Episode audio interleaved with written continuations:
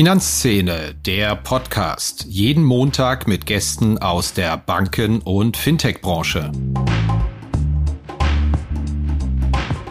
Niemand steht morgens auf bei der Klientel, die wir haben und sagt, oh, mir steht der Sinn nach Wertpapier sparen oder nach Fonds sparen. Das ist im Wesentlichen die Tatsache, dass die Beraterinnen und Beratern sehr aktiv äh, auf diese Kunden zugehen.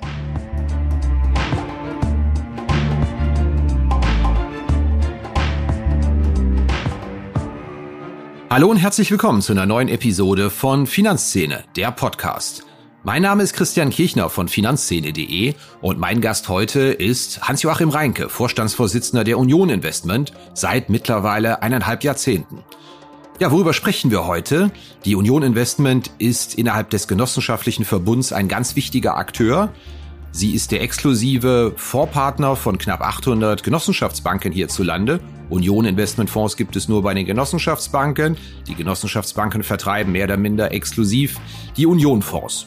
Ja, das funktioniert herausragend gut, ist enorm wichtig für das Provisionsgeschäft der Genossenschaftsbanken. Die Union Investment hat letztens einen absoluten Absatzrekord über 19,7 Milliarden allein an Publikumsfonds bekannt gegeben. Für 2021 liefert 1,2 Milliarden Euro Vorsteuergewinn ab bei der Mutter DZ Bank.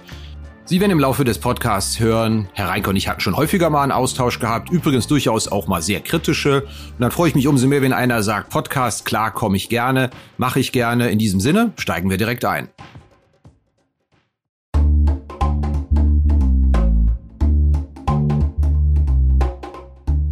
Inkasso ist ein großes Thema für Banken wie Fintechs. Und ein Digital-Inkasso für zukunftsorientierte Unternehmen in Europa, entwickelt für die höchste Recovery und beste Customer Experience, das bietet die Lösung von Per Finance. Über 550 europäische Enterprises vertrauen bereits auf die Lösungen von Per Finance. Der Per Finance Ansatz basiert auf KI und Verhaltensforschung. Ein selbstlernender Algorithmus typologisiert Menschen anhand von Daten, um die passende Kommunikations- und Bezahlstrategie auszuführen. Das Ziel, Kunden erfolgreich zur Zahlung sensibilisieren und die ideale Lösung für jeden Menschen finden, um die Forderung schnell zu begleichen. Zum Einsatz kommen dabei KI-Technologie basierend auf Reinforcement Learning und auch Natural Language Processing. Der Ansatz verhilft Finanzteams zu schnellerer und höherer Rückführung von außenstehenden Forderungen und bietet Verbrauchern ein nahtloses und faires Online-Bezahlerlebnis. Das Ganze in einem All-in-One-Ansatz für alle Länder. Ein Vertrag, eine Datenschnittstelle, ein Kundenportal und ein Ansprechpartner. Einfach mal schlau machen auf der Seite www.airfinance.com. Ja, liebe Hörerinnen und Hörer, noch ein kleiner inhaltlicher Hinweis. In dieser Folge geht es nicht um das ganz große Thema dieser Woche, nämlich dem Krieg in der Ukraine. Das liegt nicht dran, dass wir das Thema einfach ignoriert haben, sondern dass wir diesen Podcast einen Tag vor dem Einmarsch von Russland in der Ukraine aufgezeichnet haben und somit technisch einfach nicht auf die Lage eingehen können. Bitten Sie da um Verständnis und falls Sie ein Störgefühl dabei haben, wenn es an der einen oder anderen Stelle vielleicht ein wenig jovial hin und her geht, das ist schlicht und ergreifend dem Aufnahmezeitpunkt geschuldet. Trotzdem viel Spaß legen wir los. Hallo Herr Reinke, herzlich willkommen bei uns im Podcast. Vielen Dank für die Einladung, Herr Kirchner. Auch wenn es nur digital ist, freue ich mich äh, sehr, heute mal mit Ihnen sprechen zu dürfen. Dann gleich meine erste Frage. Sind Sie ein audiophiler Typ? Die stelle ich vielen Gästen im Podcast-Format auch unterwegs. Äh, eher weniger, aber äh, für mich ist das immer eine willkommene Gelegenheit, neue Dinge zu lernen und ich freue mich auf alles Neue und wir durften in der Corona-Krise viele neue Dinge lernen. Ja, Corona-Krise ist ein gutes Stichwort. So fürchterlich das Ganze gesundheitlich, gesellschaftlich gelaufen ist, besteht ja offenbar doch ein enger Zusammenhang mit dem Wertpapierboom, der eingesetzt hat. Ab ja, Anfang 2020 war das, den man so auch nicht erwartet hat und der ihnen Rekordabsätze und Rekordgewinne beschert hat. Sie haben, glaube ich, 1,2 Milliarden Euro Betriebsergebnis Nettoabsatz, den so noch nie gegeben hat, vermeldet vergangene Woche. Jetzt mal ganz ehrlich, hatten Sie das auf dem Zettel gehabt, dass es diesen Wertpapierboom in der Fläche in Deutschland auch mal geben wird? Ich erinnere mich, durch Ihre Reden zieht sich seit Jahren diese Theorie, dass das Sparen eine Evolution wäre, dass man das nach und nach lernen müsste. Ich dachte aber ehrlich gesagt immer, naja gut, das erzählt er so, was soll er auch anders sagen? Und plötzlich gab es dann so einen Boom. Hatten Sie das auf dem Zettel? Naja, ich erzähle ja viele Geschichten. Sie wissen, ich bin von Haus aus Vertriebler, aber hier steckt ja ausnahmsweise auch Substanz dahinter und diese Substanz hat sich eigentlich äh, im Jahr 2014 eingestellt durch eine gemeinsame Studie, welche wir mit Professor Rürup äh, durchgeführt haben im Jahr 2014. Damals hatten noch viel mehr Menschen Vorbehalte gegen wertpapierbasiertes äh, Sparen und Anlegen. Damals entstand bei uns der Begriff im Hause von der Evolution des Sparens, der ja nichts anderes bedeutet, als dass die Menschen ihr Verhalten an die Notwendigkeit eben anpassen und ihr Vermögen nicht länger niedrig verzinst auf Sparbuch oder auf Tagesgeld schmoren lassen. Auch damals hatten wir schon niedrige Zinsen, Sie erinnern sich, und damit schwierige Zeiten für Sparer. Dass der Druck aber durch die Negativzinsen das uns heute bekannte Ausmaß erreichen würde, hätten wir zu diesem Zeitpunkt nicht gedacht. Denn wir haben ja eigentlich immer nur von Niedrigzinsen gesprochen, nicht aber von Negativzinsen. Trotzdem hat die äh, Studie, die wir damals gemacht haben, die Entwicklung des Sparverhaltens, glaube ich, sehr, sehr gut antizipiert. Denn Professor Röhrup und sein Team zeigten ja damals aus, sie erinnern sich, wie sich die Mitte der Gesellschaft wandelt. Der Anteil besonders der traditionell denkenden Menschen, die eher auf klassische Anlagelösungen setzen, war und ist rückläufig. Dafür gibt es mehr und mehr jüngere Haushalte in der Mittelschicht, die weniger traditionell geprägt sind und auch offen äh, sind, äh, lieber Herr Kirchner, für fondsbasierte Spar- und Anlagelösungen. Wir haben es also nicht nur mit dem Momentum zu tun, das der Niedrig- oder Negativzins ausgelöst hat. Wir haben es auch mit einer Generation von Kunden zu tun, die einfach offener für unsere Produkte sind als früher. Und äh, das hat es einfacher gemacht und deswegen passt auch der Begriff von der Evolution des Sparens so gut. Die Frage, ob ich das Ausmaß erwartet habe, wir wollen ja beide immer ehrlich sein, nein, das habe ich nicht erwartet. Hat denn da noch mal das Thema Negativzinsen was verändert als Vertriebsargument, Absolut. dass man sagt 0,0 Prozent? Absolut. Okay. Absolut. Und zwar äh, auch in der Banksteuerung, wenn ich jetzt mal die Perspektive wechsle. Wir haben auf der einen Seite, Herr Kirchner, die Kunden, die sagen, okay, ich muss mein Anlageverhalten verändern. Ja, ich bin groß geworden mit dem achten Weltwunder, dem Zinseszinseffekt, aber der ist nun leider äh, ausgestorben. Also muss ich etwas verändern. Aber auch auf der Bankseite. Denn auf der Bankseite findet ja beim Ansparen auf der Passivseite Folgendes statt. Jeder neue Euro, und das ist ungefähr seit dem Jahr 2019 so, der auf der Anlageseite, auf der Passivseite der Bank ankommt, erzeugt ja Schmerz, denn er schädigt den Zinsüberschuss. Und deswegen denken natürlich viele Banken auch um. Ist aber ein interessantes Spannungsfeld. Die Bank hat Schmerzen bei einem negativen Einlagenzins bei der Notenbank, aber ihr Geschäft brummt dann, weil natürlich die Alternativen gesucht werden zu dem negativen Zins. Das ist richtig. Das heißt auch, Ende der Negativzinsen wäre mutmaßlich nicht ganz so gut für das Geschäft von Asset Managern. Generell ist jetzt schon wieder im, im Raum. Ja, äh, ich meine, Sie haben, wenn Sie sich die Zinsbewegung anschauen und wir, wir gucken ja beide immer traditionell auf die zehnjährige Bund heute Morgen bei 21 Basispunkten. Wir gucken vielleicht auch noch auf die 20-jährige Bund heute Morgen bei, 7, äh, bei 31 Basispunkten. Das ist ein Thema. Wenn ich sage, äh, das Momentum würde abnehmen, wenn wir die zehnjährige Bund äh, bei 300 Basispunkten haben. Aber solange das so äh, nicht ist, suchen die Menschen nach Alternativen und die finden sie insbesondere bei Substanzwerten. Ich hatte Ihren Absatzerfolg im Privatkundengeschäft mal angesprochen. 19,7 Milliarden in Publikumsfonds alleine im letzten Jahr. Das ist ja schon äh, ja, eine irre Zahl. Schwer an ihren Zahlen, die sie da vorgelegt haben, irgendwas Kritisches zu finden. Meine Frage wäre, wie wichtig ist denn da Präsenz in der Fläche für das Geschäftsmodell, die Fonds auch in diesen Dimensionen zu vertreiben? Weil wir denken natürlich hier bei Finanzszene immer, wenn wir mit den ganzen digitalen Experten reden von Banken und Fintechs, alles läuft Smartphone-basiert, aber ganz offensichtlich ist das Geschäftsmodell der Genossen ja maximal erfolgreich über die Fläche und die Präsenz, die Produkte auszurollen. Können Sie mir das mal mal kurz einordnen? Vielleicht auch durchaus im Vergleich mit digitalen Wettbewerbern. Ich möchte es eigentlich mit, mit unserem Glaubenbekenntnis einordnen, was wir auch dann wirklich in der Realität auch transportieren können. Ich glaube, wir haben in der letzten, in der letzten Dekade, als wir über viele neue industrielle Entwicklungen diskutiert haben, eins gelernt. Die Welt ist nicht analog oder digital. Es ist nicht eine Welt von traditionellen Anbietern oder Fintechs. Und es ist nicht eine Welt von traditionellen Arbeitsmethoden oder agilen Arbeitsmethoden. Es ist immer die Verbindung aus beiden. Und so ist das im Vertrieb auch. Äh, das nennen wir in unserem Hause hybriden Ansatz. Und der hybride Ansatz, den wir äh, dort promoten, ist, dass der Kunde zum Beispiel anfängt, äh, im Internet eine Anlageberatung äh, zu beginnen auf dem digitalen Weg und kommt dann auf den Berater zu oder umgekehrt, der Berater kommt auf den Kunden zu. Es ist immer eine Verbindung von beiden. Und deswegen hat auch äh, der persönliche Kontakt, weil wir reden über ein vertrauensbasiertes Gut in der Anlage von äh, Fonds, äh, seine große Berechtigung. Und deswegen werden wir niemals alleinig einen digitalen Ansatz haben, sondern wir glauben an den äh, Hybriden das ist auch das Erfolgsgeheimnis, was die Volksbanken und Raiffeisenbank, mit denen wir auch demütig die Ehre haben, zusammenarbeiten zu dürfen, äh, natürlich fantastisch äh, transportieren. Und wir, wir äh, sind sehr stolz, mit der erfolgreichsten Bankengruppe in Deutschland arbeiten zu dürfen. Ich erinnere mich auch, dass Sie gerne mal argumentiert haben, die Selbstentscheider werden von ihrer Zahl in Deutschland her dramatisch überschätzt. So viele gibt es da in Deutschland gar nicht, die das eigenverantwortlich machen. Jetzt könnte man ja sagen, das Wachstum der Neobroker ist eher ein Argument, dass sich daran was geändert haben könnte. Können Sie mir da Ihre These kurz einordnen? Hat die sich jetzt mittlerweile geändert oder stehen Sie noch dazu? Also ich stehe immer noch zu dieser These. Natürlich betrachten wir in unserer Marktforschung das Thema Neo-Broker äh, jeden Tag, gar keine Frage. Und ich habe ja damals, als wir beide uns unterhalten haben, das erste Mal gesagt, in Deutschland ist jeder zehnte, äh, zehnte Anleger Selbstentscheider.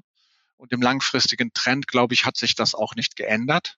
Und äh, wir merken diese These auch unterstrichen, äh, dass wenn die Zahl der Selbstentscheider sich dramatisch verändert hätte, sich auch in den Geschäftsmodellen, auch traditioneller Anbieter, etwas verändert hätte. Und äh, am meisten würde man das ja merken, lieber Kirchner, bei Direktbanken. Wenn die, aber die Direktbanken gerade von einem äh, sehr digitalen Ansatz mittlerweile auch mehr und mehr auf hybride Ansätze schwenken, dann gibt mir das, glaube ich, sehr Hoffnung und bestätigt meine These, dass sich fundamental auf der langfristigen Sicht noch nichts geändert hat. Im Robomarkt haben wir uns auch lange abgearbeitet, wer wie viele Assets hat. Irgendwann sind wir mal über diese Zahl gestolpert, dass bei ihrem Visual West schon ein paar Milliarden zusammengekommen sind. Ich glaube, laut letzter Meldung waren es über fünf Milliarden. Frage ist natürlich, ist das Etikettenschwindel, weil, weil es eigentlich gar kein Robo ist, sondern eine umverpackte persönliche Beratung? Oder sagen Sie schon, nö, in unserem Robo liegen fünf Milliarden drin? Also in unserem Robo liegen nicht nur fünf Milliarden drin, sondern es liegen 5,4 Milliarden drin. Sie wissen am Anfang der Reise, und ich erinnere mich sehr, sehr gut, äh, wir beide haben damals über die Geburt der Visual West damals noch gesprochen, war es ja am Anfang der Reise als Forschungs- und Entwicklungslabor geplant. Und wir wollten einfach von Menschen lernen in einem universitären Umfeld, städtisch geprägt, zwischen 18 und 30 Jahren, ob die sich in der Anlageentscheidung anders verhalten. Und wir haben gelernt, nein, sie verhalten sich nicht anders. Deswegen war Visual West die Grundlage, die wir gemacht haben. Und daraus haben wir dann adaptiert das Thema Meininvest. Und Meininvest ist dann zum hybriden Ansatz geworden, wo sowohl der Berater die, die, die Strecke anfangen kann äh, digital oder der Kunde fängt sie digital an. Und der kann es natürlich immer auch dann persönlich verbinden. Das ist das eine. Äh, der Erfolg gibt uns auch recht äh, an dieser Stelle. Und äh, die Zahlen der anderen sind mir, und das meine ich überhaupt nicht despektierlich, die sind mir relativ egal. Mir war wichtig für unsere Bankengruppe, die Volks- und Raiffeisenbank, eine, eine äh, Lösung zu konzipieren und dann auch weiterzuentwickeln, die den modernen Ansprüchen äh, gerecht wird. Jetzt habe ich Ihren Zahlen auch entnommen, dass ein Drittel Ihrer Sparplankunden unter 27 ist. Ehrlich gesagt, auch wenn es wieder ein kleines Spiel mit den Klischees ist, aber die wähnt man ja eher bei den Neobrokern in Krypto und auf den Smartphones. Kommen die denn zu Ihnen oder müssen die oder zu Ihren Vertriebspartnern oder müssen da die Berater Ihrer Vertriebspartner zu den Jungen hin und denen klar machen, so ein Sparplan ist eine dufte Sache? Das ist eher, eher wie das gesamte Geschäft, was wir in der Klientel bei unseren Volks- und Raiffeisenbanken sehen. Ein Thema. Niemand steht morgens auf bei der Klientel, die wir haben und sagt, oh, mir steht der Sinn nach Wertpapier sparen oder nach Fonds sparen. Das ist im Wesentlichen die Tatsache, dass die Beraterinnen und Beratern sehr aktiv äh, auf diese Kunden zugehen. Und äh, dieses Thema Sparpläne und Sie erinnern sich auch, wo uns viele in der Vergangenheit drum belächelt haben, ist für uns natürlich ein sensationeller Faktor. Denn wenn Sie die erwähnte 19,7 Milliarden Neugeschäft ansprechen, dann kommen allein äh, durch die 3,7 Millionen klassische Fondssparpläne und die Riester-Sparpläne, die dazukommen und auch die VWL-Sparpläne, ungefähr hier neun Milliarden netto an. Und äh, das ist natürlich ein Punkt. Und wir erreichen mit diesen Sparplänen junge Kunden, wie Sie es dargestellt haben, aber vor allen Dingen auch neue Kunden, die lange bleiben und 62 Prozent dieser Kunden, die klassische Sparpläne bei uns anlegen, äh, sind neue. Ist das auch ein Argument, dieses Mal ist anders, ist alles anders, was den Wertpapierboom angeht, weil eben so viele Leute Sparpläne haben, die ja äh, unzweifelhaft Vorteile haben, was die Glättung angeht. Im Sparverhalten ist es nicht ganz so zyklisch, was passiert, als jetzt verglichen mit vor 20 Jahren, als wir schon mal so einen Wertpapierboom hatten, der aber dann ja ganz brutal in sich zusammengefallen ist 2001, 2002. Richtig, wir, wir, erinnern, wir erinnern uns an Dotcom, Sie sprechen es an. Wir erinnern uns auch an das Thema Finanzmarktkrise. Beide Themen, sowohl 2001, 2002 oder auch 2008, waren damit basiert, dass vieles eingebrochen ist, weil wir eine Vertrauenskrise hatten. Diese Vertrauenskrise hatten wir nicht am Ende des ersten Quartales des Jahres 2020. Ja, die Kurse sind eingebrochen, haben sich aber gut und schnell erholt. Und wir haben keinen Vertrauensbruch zu verzeichnen. Im Gegenteil, die Menschen haben daraus etwas gelernt und haben auch nachgelegt. Wie haben Sie denn das persönlich empfunden im März 2020? Das war ja eine Zeit, wo wir, glaube ich, innerhalb von drei Wochen 40 Prozent im breiten Aktienmarkt verloren haben. Also da war mir morgens auf dem Gang zum Bäcker, wenn ich auf dem Handy geguckt habe, aber schon ein bisschen schummrig, was jetzt eigentlich so passiert. Natürlich nicht nur äh, mit der Welt in Sachen Pandemie, aber durchaus, man kriegt es ja als Finanzjournalist nicht aus dem Kopf, ähm, was an den Kapitalfinanzmärkten passiert. Waren Sie da auch sehr souverän, dass sich das alles wieder so flott erholt, wie es sich erholt hat? Oder waren auch mal leichte Anflüge von Panik bei Ihnen? Wir kennen uns beide so lange, Herr Kirchner, und ich würde Sie nicht belügen. Jetzt könnte ich sagen, ich bin ein alter Silberrücken und habe schon alles gesehen, weil ich das Thema hier schon 30 Jahre mache. Äh, aber ich bin erstens demütig, weil ich bei solchen Themen auch unruhig bin. Und äh, wir haben alle gelernt, gerade im Wertpapiergeschäft, dass die Anzahl der Krisen insbesondere in den letzten 30 Jahren zunahm und äh, die Normalität, die dazwischen liegt, zwischen den Krisen, eigentlich immer kürzer wurde. Und äh, ich war Gott froh, dass dieser, dieser Negativpunkt, Sie erinnern sich an das erste Quartal, das Ende des ersten Jahres 2020, so schnell überschritten war. Man fängt dann immer sehr an, äh, nach Verhaltensmuster zu suchen. Und die gute Aussage war, wie eben auch schon von Ihnen äh, signalisiert, ähm, die Situation war eine andere als bei der Finanzmarktkrise 2008 und die Situation war eine andere als bei Dotcom 2001, 2002 und äh, zudem ging es schnell vorbei. Aber um ehrlich zu sein, gerade in diesen Zeiten äh, macht man sich natürlich Gedanken und sagt, naja, äh, lass uns mal die Szenarien durchrechnen, die eben nicht zu einem schnellen Ausholungseffekt äh, führen. Und all das haben wir getan. Ich muss zugeben, man weiß ja als Finanzjournalist, in der Krise kaufen lohnt sich immer, aber äh, wenn es dann soweit ist, habe ich dann meistens doch die Hosen voll zu sagen, ich, ich mache mal irgendwas, obwohl ich es eigentlich in jeder Krise so gelernt habe. So war es dieses Mal auch wieder. Ja, bei Ihnen greift ja immer noch als Teil des Vertriebserfolges das sogenannte Verbundmodell.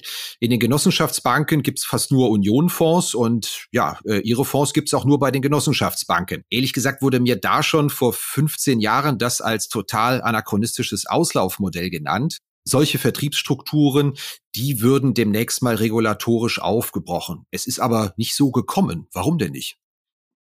Äh, es ist deshalb nicht so gekommen, weil selbst äh, der Regulator auf deutscher Ebene, der hat es schon sehr früh begriffen, aber auch äh, unser Genossenschaftsverband der BVR auf europäischer äh, Ebene sehr gut verdeutlichen konnte, dass ein Erfolgsgeheimnis äh, des deutschen Marktes eben das Drei-Säulen-Modell ist. Und insofern hat man auch, und Sie sehen es ja gerade auch durch die Ergebnisse der DZ Bank Gruppe, wir sind die erfolgreichste Bankengruppe, äh, wir waren immer da äh, in guten Zeiten und in schlechten Zeiten. Äh, wir haben hohen Vertrauensvorschuss. Und insofern hat, glaube ich, jeder auch in Berlin und Brüssel begriffen, welche stabile Säule dieser genossenschaftliche Bereich ist. Das vielleicht mal zur Beschreibung. Ähm, wenn Sie das Verbundmodell aber schon ansprechen, dann ist natürlich die berechtigte Frage, naja, äh, geht das auch die nächsten Jahre noch so regulatorisch gut, um das mal so nennen zu können? Ich habe natürlich keine Glaskugel. Ich glaube aber, ähm, dass äh, sich das weiterhin behaupten wird, weil diese Verbünde, äh, die von Subsidiarität und Dezentralität leben, glaube ich, genau in die, den Puls der Zeit treffen. Ich meine, Sie wissen, dass unsere Kunden äh, aus der Mitte der Gesellschaft kommen und wir haben die Ehre, für Kunden aus der Mitte der Gesellschaft zu arbeiten. Wir selber kommen auch aus der Mitte der Gesellschaft und äh, wir prägen ein mittelständisches Modell, äh, was äh, frei ist von Konzernstrukturen äh, und äh, was wirklich den Erfolg des Kunden und des Mitglieds in den Vordergrund stellt. Und ich glaube, das hat nach, Zug, äh, nach vorne hin äh, noch äh, viel Zukunft. Und wenn die letzten zwei Dekaden, und das gilt ja nicht nur fürs Fondsgeschäft, sondern generell für die Volks- und Raiffeisenbanken, die Dekade der Genossen war, dann glaube ich, dass die nächste Dekade auch die Dekade der Genossen sein wird, Herr Kirchner. Also ich habe Sie schon richtig verstanden. Sie glauben, dieses Verbund-Vertriebsmodell, das wird es auch in zehn Jahren so geben. Ja. Dann würde ich jetzt gerne zur Rubrik Blitzrunde kommen.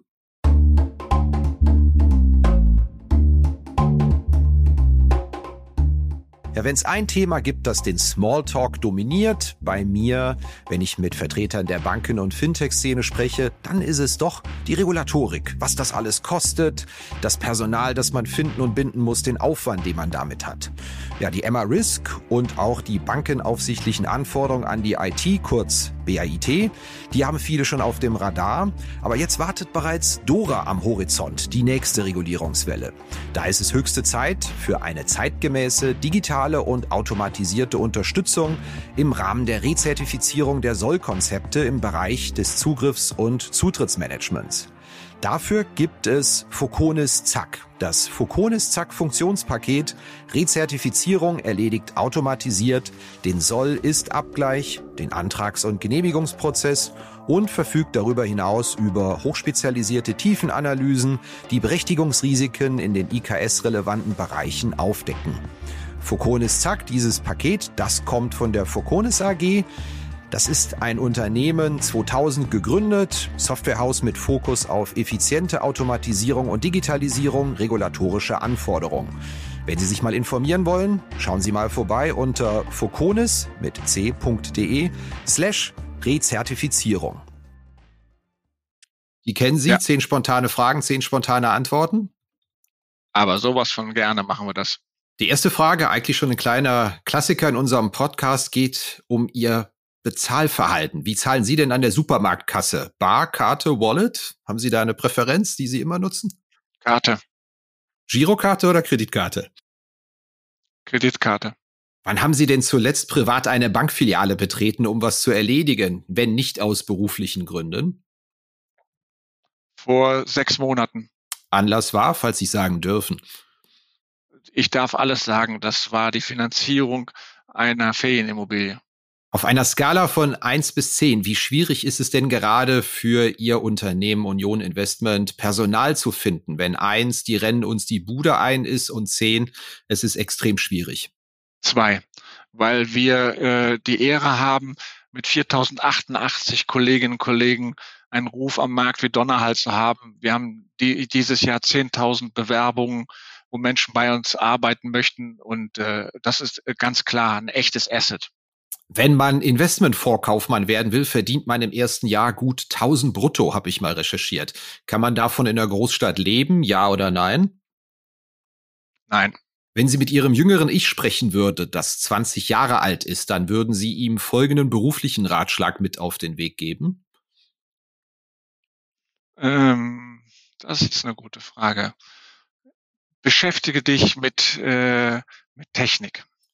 Ihre Halbmarathon-Bestzeit steht wo? 1,38,40. Ist da noch was drin oder ist die auf Ewigkeiten nicht mehr zu erreichen? Äh, äh das könnte ich noch mal erreichen, aber besser nicht mehr. Wie viele Minuten haben Sie denn von dem 0 zu 6 Ihres Lieblingsvereins Borussia Mönchengladbach am letzten Wochenende ausgehalten gegen Dortmund? 90. Das hat schon wirklich äh, geißelnde Fähigkeiten äh, verursacht, die ich da haben musste. Was würde denn der Trainer oder Präsident Reinke sofort ändern? Ich glaube, dass der Trainer nicht zu meiner Borussia passt. Trotz 7,5 Millionen Ablöse. Äh, das ist ein anderes Thema, sollten wir uns mal in Ruhe unterhalten. Und das ärgert mich auch, dass dieses Thema so Einzug gefunden hat äh, in den Fußball, auch bei Trainern. Ich halte das für einen Fehler. Ihr Haus ist ja Marktführer für Riester-Vorsparpläne. Haben Sie selbst auch einen? Nein, ich, äh, ich hätte gerne einen, aber Sie dürften als Organ einer Aktiengesellschaft kein Riester haben. Super, vielen Dank. Blitzrunde ist damit beendet. Ja, Riester ist ein Thema, das wir hier auch schon öfters hatten, ist einfach ein sehr wichtiges Geschäft für viele Banken in äh, diversen Lagern, nicht nur bei den Genossenschaften. 16 Millionen Verträge gibt's, einschließlich der vielen Versicherungsverträge. Sie hatten da ja selbst auch mal die Zahl, glaube ich, von 24 Milliarden genannt, die Sie in Riester-Produkten verwalten. Ist die noch aktuell oder haben Sie die mal aktualisiert? Die aktuelle Zahl ist ungefähr äh, 27 Milliarden mhm. so. Und trotzdem tut sich ja mit der geplanten Riester-Reform nichts. Ist das Produkt tot? Nein, das Produkt ist nicht tot. Es wird leider immer nur äh, von der Politik äh, die, der notwendige Renovierungsbedarf äh, leider nicht aufgenommen. Äh, das wird eigentlich deutlich durch die letzte Legislaturperiode, lieber Herr Kirchner, die wir hatten. Das war in Bezug auf das Thema Altersvorsorge die schlechteste Legislaturperiode, die wir hatten. Und wir haben das ja beide auch schon bei Anlässen diskutiert. Äh, wir haben das in Berlin mehrfach adressiert, insbesondere im Arbeitsministerium und auch im Finanzministerium sind da leider auf taube Ohren gestoßen, respektive haben noch nicht mal eine Antwort gefunden. Es ist doch klar, äh, dass dieses Thema auch insofern renoviert werden muss, gegeben der Zinssituation, die wir haben. Es ist aber eben falsch in der Zustandsbeschreibung, dass das äh, Produkt Riester ein Flop ist. Denn wenn von 32 Millionen Förderberechtigte ungefähr 16,4 Millionen ein Riester-Produkt haben, dann ist das ja nicht negativ und positiv, äh, sondern positiv. Denn diese Menschen haben vorher gar nichts getan dafür. Und der Riester bei all den Themen, was man besser machen kann, und ich komme gleich drauf, ist für mich ein Erfolg, weil wir können für unsere 1,9 Millionen äh, Kunden nachweisen, dass wir exakt die Mitte der Gesellschaft treffen 67 Prozent der Kunden haben ein zu versteuerndes Einkommen von äh, unter 32.000 Euro. Und insofern treffen wir die richtigen. Diese haben seit äh, 2002, so es die Riester-Rente gibt, im Schnitt acht Prozent Verzinsung bekommen. Und damit meine ich noch nicht mal die Zulagen, das käme noch oben drauf. Und insofern glaube ich, ist es ein gutes Produkt. Aber man muss das natürlich ständig weiterentwickeln.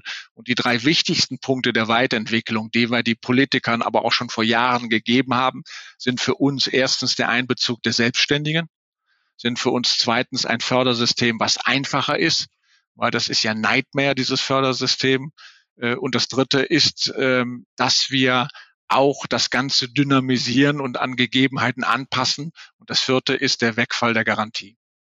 Glauben Sie denn, da passiert was in dieser Legislaturperiode? Naja, ich bin eigentlich sehr hoffnungsfroh, denn Sie haben die Pläne ja in der ersten Säule der gesetzlichen Altersversorgung gesehen, Stichwort Aktienrente. Äh, ich glaube, äh, wenn die Politik jetzt anfängt nachzudenken, dann wird sie das auch für die zweite und dritte Säule äh, durchdenken. Und ich glaube, wir werden, wenn jetzt mal sich die ersten Wochen eingegruft haben, da denn solange haben wir die neue Regierung nicht, äh, glaube ich schon, dass wir auf offene Ohren da stoßen werden, weil anders kriegen wir das Problem gesellschaftlich nicht gelöst. Wie würden Sie denn ein staatliches Produkt mit einem Bundesadler drauf sehen, eine Art Vorsorgefonds? Gibt es ja zwei Stimmen meiner, nach meinem Dafürhalten im Asset Management. Die einen sagen, naja, mit einem Produkt zu konkurrieren, wo ein Bundesadler drauf ist, ist privatwirtschaftlich immer wahnsinnig schwierig. Die anderen sagen, naja, vielleicht entdecken ja auf dieser Schiene nochmal deutlich mehr Leute ihr Interesse an der Wertpapieranlage und merken, ähm, das könnte ein Türöffner sein, ähm, merken, dass es gut funktioniert und machen noch mehr mit Wertpapieren. In welchem Camp sind Sie da? Ich muss erstmal differenzieren sagen, wenn Sie das politische Camp generell ansprechen, Herr Kirchner, dann werden ja immer lustig die drei Säulen der Altersversorgung durcheinander geschmissen.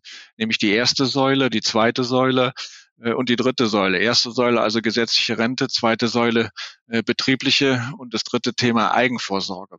Und äh, da müssten Sie mir erstmal sagen, weil das ist die erste Frage, die ich einem Politiker stelle, äh, welche Säule meinen Sie denn nun? Meinen Sie die erste, die zweite oder die dritte? Na, dann unterstellen wir mal, dass es wie im schwedischen Modell läuft und einfach ähm, statt der staatlichen Rente signifikanter Teil in, sagen wir mal, einem aktienbasierten Produkt angelegt wird. Dann wär, wären wir in der ersten Säule unterwegs. Genau, genau. Äh, wir sind, dann wären wir in der ersten Säule unterwegs und Sie haben vollkommen recht. Äh, das ist auch sehr präzise, was Sie sagen. Das habe ich von Ihnen, lieber Kirchner, nie anders erwartet. Ähm, aber das große Problem ist, wie gesagt, nochmal, ich rede mit vielen Politikern, die schmeißen die Säulen dann immer lustig durcheinander. Äh, jetzt, wenn wir auf die erste Säule kommen, äh, dann halte ich es äh, für ein, ein schwedisches Modell, wobei wir wissen, dass der Aufbau eines solchen schwedischen Modells äh, das demografische Problem beim Aufbau erst binnen oder in einer Zeitfrist von 20, 30 Jahren lösen würde, gegebene Demografie, die wir haben, halte ich für gut und richtig. Bei der ersten Säule wäre ich in dem Camp, das kann man machen. Und wenn es eine privatwirtschaftliche Alternative gäbe, wo der Bund seinen Stempel ja. draufsetzt, dann vermutlich nicht, wenn Sie es so anmoderieren. Aber so, da, da bin ich sowas von äh, bei einem privatwirtschaftlichen Modell, wo der, äh, wo der Bund nicht dabei ist. Und äh, da meine ich ganz einfach, und ich habe das auch damals, und das meine ich sehr ernst, als ich mit dem leider viel zu früh verstorbenen Herrn Schäfer gesprochen habe aus Hessen, wurde mir bedeutsam, dass manche Dinge nicht zu Ende gedacht sind. Wenn wir in der zweiten Säule äh, über etwas reden, dann bin ich allein für eine privatwirtschaftliche Lösung, weil Sie erinnern sich an die Geschichte der Deutschlandrente und da waren zwei enorme Probleme dabei. Die erste Frage, die ich nämlich gestellt habe, wer soll denn das Geld anlegen? Und nach langer Diskussion wurde mir dann gesagt, ja, die Bundesbank. Ich weiß nicht, äh, ob das so eine gute Lösung ist. Und das Zweite, was dann immer gesagt wurde auf meine Frage, naja, Jetzt müssen wir ja jeden Kunden in seinem Lebenszyklus individuell managen. Wie stellt ihr das denn eigentlich logistisch, organisatorisch her? Da war dann auch die große Pausentaste. Und allein schon aus diesen zwei Gründen würde ich sagen, in der zweiten Säule ist und wird immer die privatwirtschaftliche Lösung die beste sein. Mein Verdacht ist ja immer, solche Themen kommen immer in der Nähe von Markttops auf. Also, dass wir mehr Kapitaldeckung brauchen, war ja auch ein Gedanke, der so um das Jahr 2000, 2001 mit der Riester-Rente in Vogue wurde. Und jetzt denken wir wieder über mehr Maßnahmen in der Richtung nach staatlicher Natur nach 13 Jahren Bullenmarkt. Auch da mal Hand aufs Herz. Machen Sie sich manchmal auch Sorgen, dass wir schon arg spätzyklisch unterwegs sind, was so Bewertungen, Kurse, alles drum und dran angeht und die allgemeine Euphorie, die ja auch herrscht? Ja, das kann ich nur äh, das kann ich nur bestätigen, was Sie da sagen. Und Sie erinnern sich, äh, wenn wir mal lange zurückgreifen, auf das damals von Ihnen thematisierte Thema äh, Dotcom 2001, 2002, wenn in der Bildzeitung die Schlagzeile drin stand und Sie erinnern sich, dass Lehrer ihren Job aufgegeben haben, weil sie sagen, ich mache mich mit Aktien reich, dann ist das immer ein Verhalten, was sehr, sehr zyklisch geprägt ist. Da würde ich Ihnen nicht widersprechen, Herr Kirchner. Das heißt, haben Sie im Moment auch Indizien dafür, dass es ähnlich läuft oder ist es im Moment wird es vernünftiger Moment, praktiziert? Noch, ja, äh, im Moment habe ich noch keine Indizien, weil wie gesagt, in der politischen Diskussion, die wir führen, ist das Thema noch sehr ruhig, weil die Koalition da auch im Moment mit anderen Themen beschäftigt ist. Aber äh, ich habe den Eindruck, äh, dass das, was ich zumindest bis jetzt gehört habe, sehr, sehr vernünftig in der Diskussion geführt wird. Prima. Gegen Ende eines Podcasts werfe ich gerne auch mal wieder den Blick eher nach vorne. Wie steht denn da die Asset Management Industrie Ihrer Meinung nach generell da? Ist man da denn auch mal gerüstet für einen Rückgang nach 13 bockstarken Jahren? Also die Theorie mancher Kritiker ist ja, na ja, also man ist es überhaupt nicht mehr gewohnt, dass es irgendwann auch mal schlechter laufen kann. Man ist gut durch die Lehman-Krise gekommen, letztendlich, trotz kurzzeitiger Assetverluste und danach ging es eigentlich unterbrochen von ein paar Zacken nur nach oben. Man verdient ein wahnsinniges Geld. Wie geht's denn mit der Branche weiter? Natürlich haben Sie vollkommen recht. Wir können nicht davon ausgehen, dass jedes Jahr so läuft äh, wie die vergangenen Jahre. Äh, dass es auch mal damit wieder volatiler werden würde. Und das ist uns klar. Und wir sehen es ja gerade in diesen Tagen. Äh, natürlich wissen Sie, dass ich als Rheinländer grundsätzlich Optimist bin. Ich glaube fest davor, äh, daran, dass die Chancen für das äh, Geschäftsmodell eines Asset Management größer sind als die Risiken. Dennoch, äh, und weil auch die Trends dafür sprechen. Also einmal das Thema Niedrigzinsen, einmal das Thema Digitalisierung, einmal das Thema Nachhaltigkeit und auch das Thema Altersvorsorge. dennoch machen wir uns immer sehr frühzeitig drauf, vorausschauend auch mal an an schlechtere Phasen zu denken, weil Sie haben es ja eben schon mal äh, thematisiert. Auch unser Geschäftsmodell ist das Geschäftsmodell, was sehr, sehr zyklisch ist. Ne? Gehen die Märkte nach oben, ist alles fein. Gehen die Märkte nach unten, ist eben nicht alles fein. Und deswegen denken wir auch und haben auch immer einen Plan B in der Schublade. War das ein Fehler? Ich weiß, das ist jetzt ein bisschen gefährlich, über möglicherweise Wettbewerber zu sprechen, aber war das ein Fehler, dass sehr viele deutsche Banken ihre Asset Manager einfach verkauft haben, ähm, strategisch nicht mehr so ein Interesse dran hatten und das Ganze über Vertriebskooperation gelöst haben, weil das es so läuft mit den Assets, wie es gelaufen ist und den Gewinnen? Hatte man ja so vielleicht vor ein paar Jahren auch nicht auf dem Zettel. Nein, das hatte man nicht auf dem Zettel und Sie haben vollkommen recht. Und in, in, der, in der Gesamtbetrachtung eines äh, Finanzkonglomerates ist natürlich ein Asset Manager jemand, der sehr risikodiversifizierend arbeitet äh, für das Gesamtkonstrukt. Denn wir arbeiten ja de facto, wir auch für unsere DZ-Bank nach dem Kinderschokolade-Prinzip. Äh, und damit meine ich in dem Fall nicht viel Milch, wenig Kakao, äh, sondern äh, viel Ergebnis, wenig Risiko. Und äh, das haben einige nicht richtig eingeschätzt. Äh, und äh, deswegen sind wir auch froh, äh, dass wir dieses Zusammenarbeitsmodell mit der DZ Bank haben. Und ich glaube auch, die DZ Bank ist sehr froh, dass wir in dieser Finanzgruppe an Bord sind. Also insofern ist das äh, sehr beidseitig gepflegte Freundschaft. Geben Sie uns zum Abschluss doch mal eine Prognose. Über welches Thema wird denn Ihrer Meinung nach zu wenig gesprochen, zu wenig geschrieben, vielleicht auch bei uns, wo Sie glauben, das hat die Öffentlichkeit in der Dimension noch gar nicht verstanden. Ich bleibe jetzt mal im Asset Management und im Bankwesen, jetzt nicht gesamtgesellschaftlich. Oder wenn Sie mögen, auch gesamtgesellschaftlich. Ich weiß es nicht, überlasse ich Ihnen. Äh, ich beziehe es mal auf die Asset Management Branche, aber Sie werden gleich merken, das könnte auch größere Kreise ziehen. Und ich würde mir niemals, äh, würde mir niemals erlauben, äh, Sie nicht als großen Kenner der Szene zu betrachten, lieber Herr Kechner. Aber wo ich mich mit beschäftige und was wahrscheinlich viele noch nicht tun, ist eigentlich mit der dreidimensionalen Betrachtung des Themas ESG. Und das meine ich nicht in der Betrachtung der einzelnen Buchstaben E, S und G, sondern ich glaube, dass wir als Asset Manager die Verpflichtung haben, das Thema ESG auch in unserer Sicht ganzheitlich zu betrachten und damit auch authentisch leben zu können. Was meine ich damit? Wir sind sehr, sehr gut in der Außenwirkung, äh, das Thema ESG in unsere Portfolio-Management-Prozesse zu integrieren. Und in unserem Fall sind wir sehr, sehr gut es auch in unsere äh, Ansätze zu integrieren im Immobiliengeschäft. Aber spätestens, wenn man das tut und sehr glaubwürdig damit auch unterwegs ist und Sie wissen, für uns ist das eben kein Modetrend, denn wir machen das sehr authentisch seit 30 Jahren, gibt es doch immer wieder bei dem äh, besprochenen Thema, wenn Stakeholder auf mich zukommen oder noch viel einfacher, wenn Auszubildende und Trainees, die neu an Bord kommen, äh, äh, mir Fragen stellen. Da ist die erste Frage, ist ja toll, dass ihr eine Außenwirkung mit dem Thema Portfolio Management Prozess und auch Immobilienprozess da so laut unterwegs seid und wir, Sie wissen auch, wir tun das als aktiver Aktionär auch. Aber was tust du denn, Reinke, für dich selber? Und dann ist natürlich der zweite Punkt die Innensicht und die Betriebsökologie. Äh, das muss man sehr, sehr ernst nehmen. Wir nehmen das sehr ernst und machen das schon sehr frühzeitig.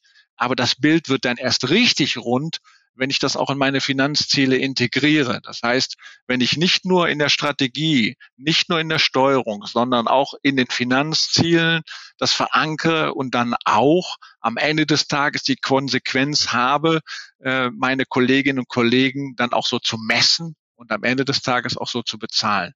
Dann ist ein ganzheitlicher Blick da. Und ich glaube, dieses Thema, das wird uns alle in der Zukunft sehr beschäftigen. Fällt da auch die Dienstwagenregelung drunter, die ja den Beschäftigten in der Finanzbranche immer traditionell sehr, sehr wichtig ist, wie mir scheint? Da gehört auch die Dienstwagenregelung dazu. Nur, das ist ganz witzig, äh, äh, Kirchner. Wir haben ein eigenes Tool, wo wir unsere Betriebsökologie mit messen.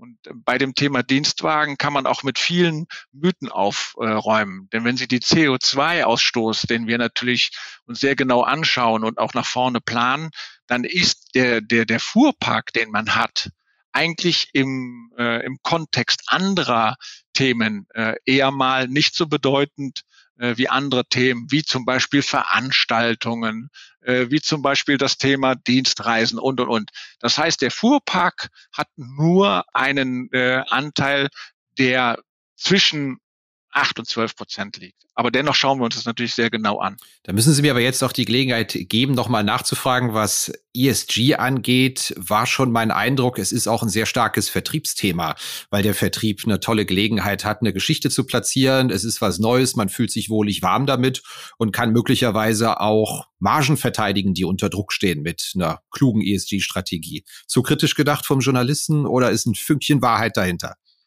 Nein, das ist nicht zu kritisch gedacht vom Journalisten, natürlich. Äh, das Unwort des Jahres, was ich schon vor Jahren gelernt habe, war ja das Thema Nachhaltigkeitspräferenzabfrage, lieber Kirchner. Und das Thema Nachhaltigkeitspräferenzabfrage, was uns ja jetzt wahrscheinlich im dritten oder vierten Quartal dieses Jahres ereilen wird, ist natürlich etwas, was ich auch zu Beginn der Reise Kirchner falsch eingeschätzt habe. Ich habe gedacht, das wird ein Riesenmoloch und das wird sowohl den Berater als auch den Kunden belasten. Wenn ich aber explizit innerhalb dieser Nachhaltigkeitspräferenzabfrage das Thema äh, ansprechen muss, dann ist das natürlich auch ein vertriebliches, interessantes Thema. Äh, das muss man ganz klar so sagen. Das ist das Erste. Äh, die Kunden fragen auch vermehrt danach, äh, weil sie natürlich auch sehen, was sich aus Brüssel kommend oder aus Berlin kommend verändert. Und wir, glaub, wir sind alle in einer Welt, wo wir die Verantwortung haben, einfach Folgendes zu denken. Äh, Ökologie braucht Ökonomie und Ökonomie braucht Nachhaltigkeit und das hat spätestens dann beim Anleger, in unserem Fall im Jahr 2018, Einzug äh, erhalten, als man klar sagen konnte, und daher kommt auch die, der Nachfragesog, äh, dass wir mit einer ESG-orientierten Anlagepolitik, welche wir ja, wie gesagt, schon seit 30 Jahren betreiben, äh, nicht nur die Rendite des Anlegers steigern können, sondern auch die Risikobehaftung seiner Anlage senken können. Und das ist natürlich ein Riesenthema neben dem Momentum, was ich aus dem Vertriebsargument habe. Ja, das war's wieder mit dieser Episode von Finanzszene, der Podcast. Wir sagen danke fürs Zuhören, freuen uns über Ihr Feedback unter redaktion.finanz-szene.de. Kontaktmöglichkeiten auch über Threema in den Notes zu diesem Podcast. Vielen Dank. Redaktion und Host Christian Kirchner. Coverdesign Elida Atelier Hamburg. Produktion und Schnitt Podstars bei OMR Hamburg. Musik Liturgy of the Street von Shane Ivers www.silvermansound.com